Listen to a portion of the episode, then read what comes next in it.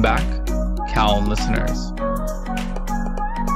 This is Methodical Millions, where you can better your future and better yourself. I'm seeing a term all over Twitter, which is called rug pulling, and it seems like it's happening a lot in the crypto space. Can you give us a definition of what that is?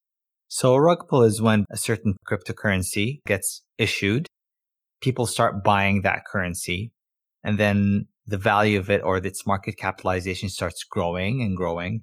And eventually it just crashes to zero or near zero in a matter of hours or days. Most of the people who have invested their money into that token have either lost it all or lost most of their funds. It's effectively, it basically gives the idea of the coin being a scam and hence the term of a rug pulled right underneath you. I've seen it on Twitter. I think Mark Cuban mentioned he got rug pulled. So this is the classic pump and dump where people will boost up the hyper anticipation on an asset.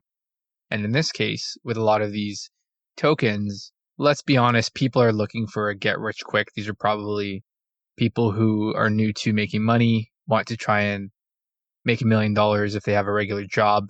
And what happens is we're in a unique moment in time where there's things like Discord, Telegram, chat services to pump up things and someone will release a coin and then big it up on social media, throw them to some influencers and I'm pretty sure this kind of thing is illegal, at least when it comes to the ICO movement. So if you remember, there were the beginning phase of rug pulling because people raised hundreds of millions of dollars for a piece of paper saying this will be the next Bitcoin. And they got real money in the form of Bitcoin and Ethereum towards a new token. And at the end of the day, we're talking five years later, a lot of these never materialized. And the biggest distinction between a normal failed business in entrepreneurship and a scam or something that is disingenuous is what are the intentions of the founders? Do they actually want to work on something or they just want to get rich? And the crypto space being unregulated is rife with this kind of thing. It's prone to getting people who are new to the space who don't really understand the technology, but just understand that they could essentially convince others to give them money. It does attract some of the unwanted attention for sure. And what makes rug pulling, I think, popular in terms of a term now is because a lot of these tokens are superficial. They don't have much of a use case. So we've talked about BAT before. That one you get paid in that token as you watch YouTube videos. I'm not going to comment on the supply or the efficacy, but I've held some for a while. Seems like it does its job. It's not dropping to zero and there's some stability there. So when it comes to this type of investment, number one, things that actually tend to work are already high risk. So things like investing in the next Tesla or the Ubers of the world when they're really early there's a lot of uncertainties that can go wrong, even with the best intentions. And understanding that if you scrape together $5,000 over 10 years and that's all you could have saved and you don't have any excess money, in fact, you've got credit card debt, maybe you've got bills to pay, You've got an expensive lifestyle, this is where you may run into trouble, which is you throw this $5,000 on a token and it disappears in days. That's got to be the worst feeling in the world. You're not going to get any return back. And there's no one you can go to to say, well, can I exchange my coins for anything back? You'll get $50, maybe $100, maybe $200. And the idea is people are pumping these coins on these chats to get a following. And there's no difference than playing penny stocks. People used to pump those, and I think they still do. So you almost need a caveat to say, I'm going to get in and get out. So if you want to try and ride the wave, maybe you'll jump in, get a quick 10% in five minutes and get out. This is almost like buying options. You almost want to have a hyper focused strategy where you can't go long on this because they're not viable. These aren't viable projects in the short term. Maybe one out of a thousand works. It's not even a risk factor. It's just the likely outcome is zero. And if you're using all of your money in one play, then the likely outcome by extension is that your money will go to zero. And if it takes you forever to save that money, it's a big deal. That is probably not the wisest choice. That's precisely it. Like you mentioned, It is basically a pump and dump scheme.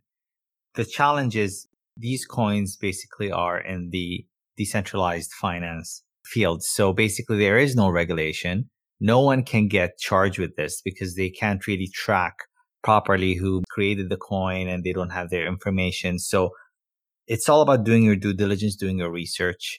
And even then, you're still subject to risk of volatility, of macro events, of even micro events regarding to that certain creator or certain coin that you're trading or invested in. So never put all your money into one place. There's too much risk with that. No one really knows what's going to happen. Mark Cuban put a sum of money into a coin called Titan and it was rising and it got to a peak of $64. And then effectively overnight, it dropped to near zero. So I'm talking hundreds of a penny. Effectively, it becomes illiquid. It becomes useless and valueless. You can't even sell your holdings for anything or next to nothing. And then he admitted that he didn't do his research as much as he should have. He was calling for the regulation of stable coins. But the thing is, you're asking now for something. It's kind of a double edged sword. The reason you're liking it is because it's decentralized and not regulated, yet you're calling for regulation. So there's two schools of thought there. And that's beside the point. The point is that these come with huge risk. And there are ways that you can really realize how this happens. So just to cover a few things, you have a few ways this could happen. One obviously is the developers usually have a large holding in the coins they're making. And at certain point when that coin is performing well, that you decide to sell or dump all your tokens or coins at once. And that causes a crash effectively in the coin's price and could cause further panic selling from other investors or traders and increases the downward pressure on the price to the point that eventually there is no liquidity left. And also you have another way could be that might not be from the developer themselves. It could be one of the whales. So a whale is basically a person who's holding a lot of coins from that coin and would do the same thing. So that could also cause a downward pressure and create a lot of selling. Yeah, I'd love to get Mark Cuban on the pod if anyone knows him personally to get his opinion on crypto and that situation. But it goes to show that even billionaires get things wrong and business is uncertain. Making money is uncertain. If it was certain, it wouldn't be interesting. It would probably be regulated out. We couldn't all be billionaires and then money wouldn't matter anymore. It would just essentially drive the prices of everything up anywhere else. And what makes being involved in a rug pull on the receiving end after you've invested so much money. What makes it so bad is that you're not going to go trade it anywhere. So, Cal, like you were saying, it's worth pennies on the dollar, even less. If you bought a car and it depreciates 50% in four years, most people really hate that experience. They buy a Jaguar and then they never do it again, unless they're ultra wealthy. So, depending where you are in life, there's decisions that are financially sound that make sense, and there are decisions that aren't as good. So, losing $70,000 on a Land Rover in four years because you wanted one. If you're only making $50,000 a year, that's not really fun. It's not going to help you grow. You might be more in debt. You might have squeezed your monthly cash flows. You might have been stretching just to pay this thing. And then all of a sudden you get buyer's remorse. You start saying, that probably wasn't the best decision for me. I would have been okay with at this point a $5,000 Honda Civic. So being able to frame what's right for you is important.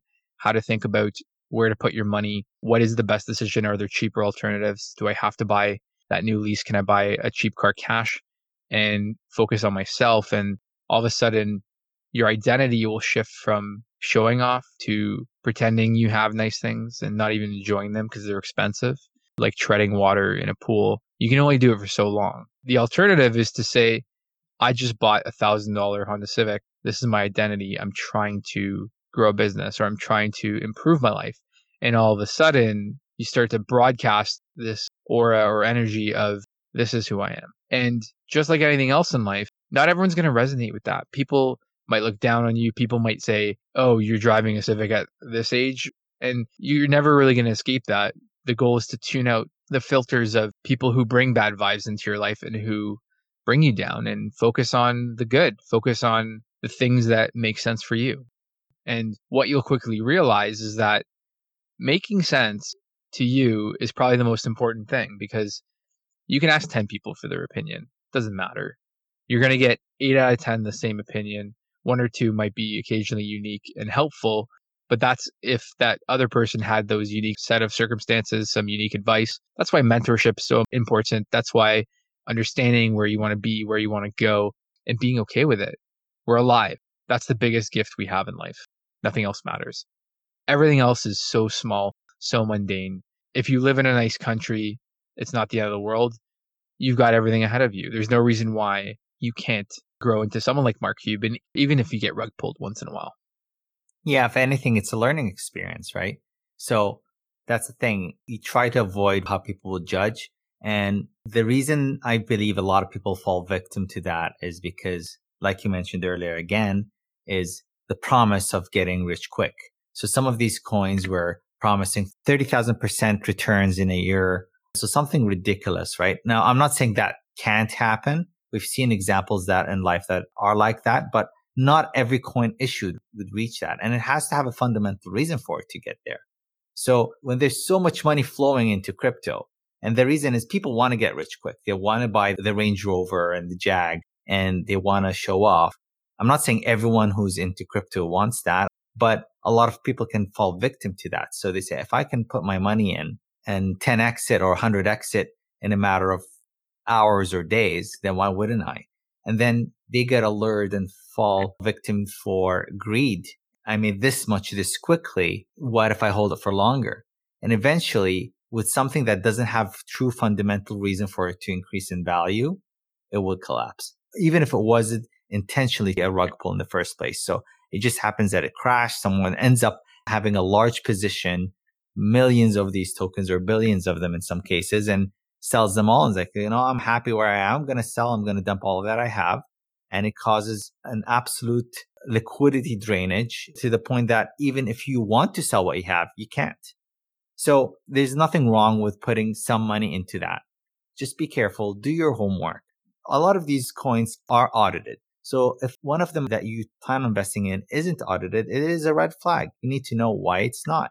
You get the feedback based on the legitimacy of the coin. There's a liquidity lock. So the creators of the token or the project would do that on purpose to give the investors a sense of security that this is for real and we're here to stay for the long haul and we intend to grow and plan to develop this coin to do something useful or be of benefit of some sort. So there are different ways that you can really, really do your homework. And even in these cases, there are no guarantees. Now, in a regulated market like the stock market, you still get pumps and dumps with penny stocks. And sometimes we get stung and that's where you come and do your research. Even if you want to put your money into it, there's always risk involved. So risk management is very, very key, even when it comes to crypto. So just make sure that you always put in what you're feeling comfortable that you can risk and knowing and planning ahead. Yeah. What's that audit process like? Is it just viewing the token on the Binance or the Ethereum smart chain? I think you can look up things like how many wallet holders there are and how many coins are being minted, who holds a certain supply. So do 10 people hold all of the supply or is it distributed? And these are indicators that you can look for. And investing in businesses is quite similar. So you want to look at things like is the business making money? Is there demand, in this case, for a token versus demand for a business? Are there customers? Is there liquidity in this coin? And at the end of the day, these are only best guesses. You may have to invest in 10 tokens instead of one. And instead of using your full $5,000 and you want to put $50 into each. And a thousand X on $50 is still amazing. $50,000. Think about that. You're still going to 10X your original 5K on one of those investments. And this is how angel investing works. The pros don't do an all or nothing approach. Some do, and then they brag about it. There is some survivorship bias. I don't necessarily disagree with putting a lot of money into something. I did that with Tesla. I believe in if you, your conviction is high relative to your earnings, it's not a bad thing. In fact, the outcome could be good if it's an educated guess. But the only downsides here are going to be that you have to be prepared for both outcomes. You have to be prepared to lose your shirt and go sell lemonade on the street. You could run into a situation where all your money goes away and then you're going to feel the squeeze. You're going to feel that pressure to outperform at your job. You got to hustle. So at the end of the day, the message is the same. Are you a hustler? Are you going to put in the work? Are you going to learn? Are you going to grow? Are you going to study these coins or study a business you want to start? There's so many moving parts that the more you can touch on and learn, like the roots of a tree, a strong tree grows with many roots. It doesn't grow with one small one. Maybe it starts with one small one, but eventually you want to have your money in lots of places. You want to be doing lots of things because this prevents running into an existential risk of getting fired from your job. What's the first thing that happens when you get fired? I've been fired years ago. And all of a sudden, you think, what am I doing with my life? I'm not where I want to be. You start asking yourself these questions, and they're not a good feeling. So, in order to avoid running into this problem of letting others decide your future, you want to do many things. I'm all for investing crypto because if you live that lifestyle, North America or anywhere, where you don't own your success, you don't own your future, I would recommend learning about crypto. I think it's empowering. I think a lot can be taken from the idea of thinking about money in a different way. Also, understanding that the classic authority system of a bank says, Yes, I can give you a loan. You got to pay me 9% on this line of credit or 20% on this credit card.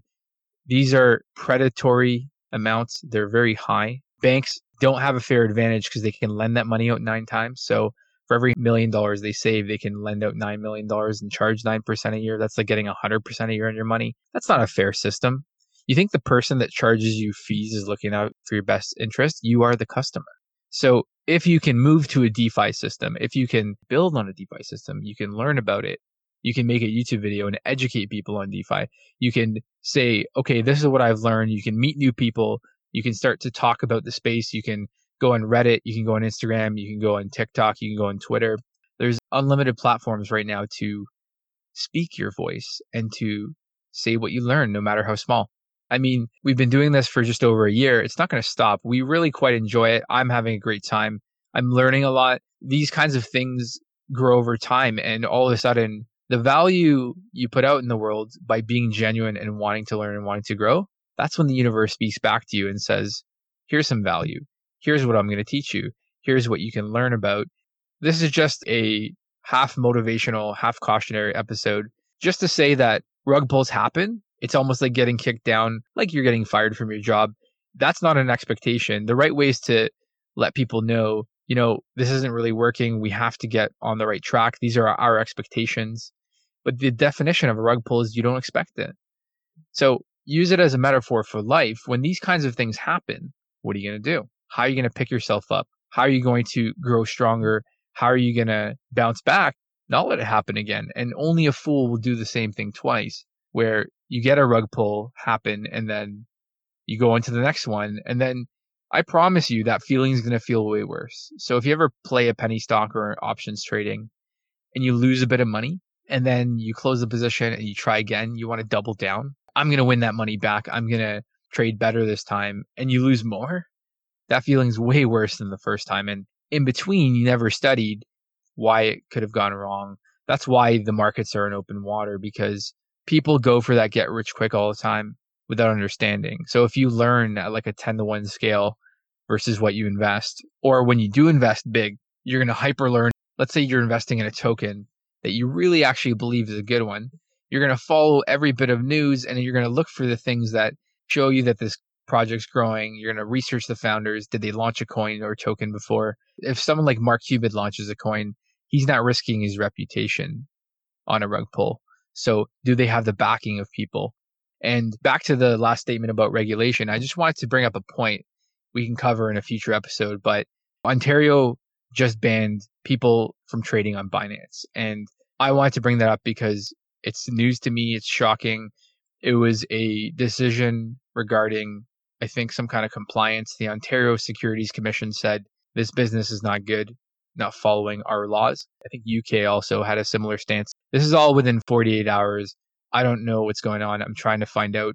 We'll probably do a follow up episode on this specific exchange with what actual laws are being breached here. Because we've talked about Binance before, we've talked about DeFi and Smart Chain. You got the battle of the banks versus the battle of DeFi. And business is not always clean. So people can say one thing, you're not following the rules, but they can move the goalposts. They can just say in a roundabout way, we don't want your business here. You're a threat to us. Or or maybe it is a risky platform. Who knows? But these are decisions you have to make in life. You have to decide what's important for you. Do you want to sign up and give investing in crypto a shot? Do you want to try and spend $100? You have to decide what's important to you. What does your future look like? How are you going to invest? Where are you going to put your $100? Are you going to try and sell something online? Are you going to sell something on Kijiji? The value you get from learning based on your own decisions will be way more than a get rich quick scheme because people who often get rich quick don't have that other part developed where they say, I'm going to keep my money, I'm going to diversify, I'm going to grow in other areas. They may just double down. And even if you win, that double down could end up back to zero. And then maybe you give up and all of a sudden you don't invest anymore. And I think that's the biggest crime in itself. People will always never have the best intentions. You can't stop that. You can't change everyone but you can change how you react, how you invest, how you decide what to do with your time. And ultimately, that's the secret to success, in my opinion, is no matter what's going on around you, how do you conduct yourself? How do you learn and grow? That's exactly it. A lot of the episodes we talked about before about planning ahead, about strategizing, having multiple streams of income, this all ties in together. And there's a good reason for it because that's how many of those who made it big made it this way. And there's a method to the madness. So always do your research, push above your weight and try to look into how you can improve yourself. And just keep in mind that even though it's nice to make 5x, 10x, 20x, 100x on your money, usually doesn't happen overnight. And if it does, it's an opportunity that you're able to capitalize on and just make sure that you make that money grow even further. That makes a lot of sense. So, just to summarize, rug pulls happen in the literal sense, in the metaphorical sense. There are things that happen that are unplanned. It's how you deal with it afterwards and how you approach life moving forward that counts. So, when something doesn't work, how do you learn about it and try something different next time? How do you talk to someone who's done it right? So, if you tried a business that didn't work out, find someone who's successful, see if you can learn from them. With all this content online, you can learn how to get fit. You can learn how to make money. All these things. There's a wealth of information from pretty much anywhere. So just work on getting those circles built up of who you talk to, what you consume, what you pay attention to. And I think eventually people go from being the student to the teacher. So you can do years and years or months of research and all of a sudden you know enough to maybe teach your friends or you know enough to make a YouTube video and eventually you fall into this path of adding value to the world. And I think that's what it's all about. People get rewarded for adding value. That's the economics of society, of being an influencer, of being a business person. Value is not a one to one game. It's give value out and eventually you get value back. This is a long term game. Long term, invest in yourself. There's no reason why you should just try one thing and then give up. People who try hobbies who said, I'm not good. So do some soul searching, find out what do you really want? What do you want to try? And the secret to business, which I'm slowly learning, is what can you try for low cost? Can you try two or three things? And when one catches on, can you make that consistent? Can you grow it from there? Over time, that will build up into something, and all of a sudden, you've built a business. You'll probably be surprised with how far you've come, and all of a sudden, on the outside, you are doing what you enjoy and you are learning, you are growing, and all these kinds of things. So, I just wanted to wrap up with that the same way you don't put all your money into a restaurant business, don't put all your money into one token that's high risk unless you have lots of conviction about it. You've done your homework. And number two, you better be prepared if it does go to zero. So, with that said, let's wrap up today's episode. Thank you for listening to another episode of Methodical Millions, where you can better your future and better yourself. Thanks, everyone.